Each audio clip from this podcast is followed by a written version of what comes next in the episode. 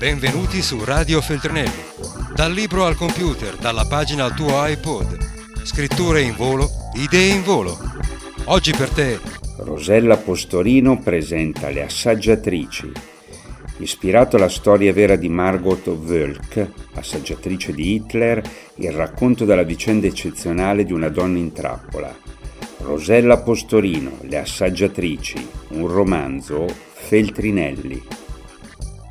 A settembre del 2014 mi sono imbattuta in un trafiletto su un giornale italiano che raccontava la storia di Margot Wölk, una donna tedesca di 96 anni che durante la sua giovinezza era stata un'assaggiatrice di Hitler, una delle donne che tre volte al giorno assaggiavano i pasti destinati al Führer per stabilire sulla propria pelle che eh, non fossero avvelenati. Questa donna non aveva mai raccontato della sua esperienza, aveva sempre taciuto, l'aveva trattato come un segreto, ma a 96 anni aveva deciso finalmente di prendere, paro- di, di prendere parole e di raccontarlo. Nell'immediato istante in cui ho letto questo articolo mi sono sentita investita del, del, desiderio, ma direi proprio della necessità di incontrare Margot Wölk e di, di parlarle, eh, per chiederle che cosa significasse rischiare la vita tre volte al giorno per il Führer, cioè colui che rappresenta il male assoluto, il male più grande del Novecento.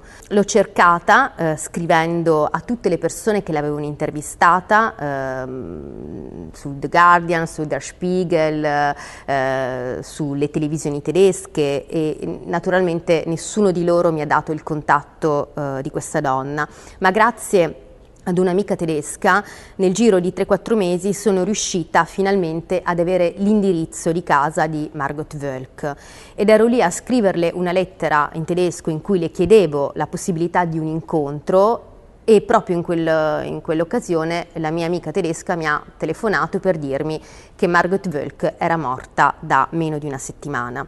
Dunque non avevo nessuna possibilità di incontrarla e di parlare con lei e l'unico modo che mi restava per provare a capire perché la sua storia mi interessasse così tanto, perché la sua storia sembrasse riguardarmi, in qualche modo riguardare tutta l'umanità, nonostante fosse una storia così estrema, l'unico modo che avevo era provare a scriverne e a scrivere un romanzo, un romanzo di invenzione che non è la storia di Margot Wölk, perché non può esserlo, ma è ispirato alla storia di Margot Wölk per raccontare una storia inventata che è la storia del mio personaggio e che si chiama il mio personaggio Rosa Sauer. Fra le pareti bianche della mensa, quel giorno diventai un'assaggiatrice di Hitler.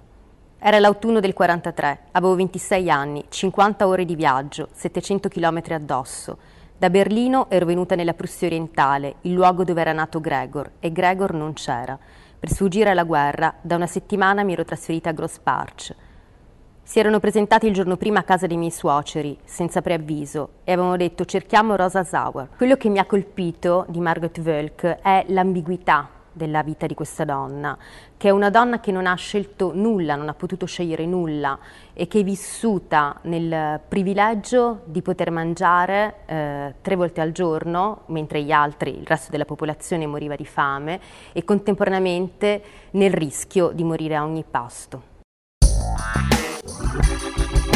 Radio Feltrinelli, tieni la mente a sveglia, non smettere di leggere. Resta collegato a questo podcast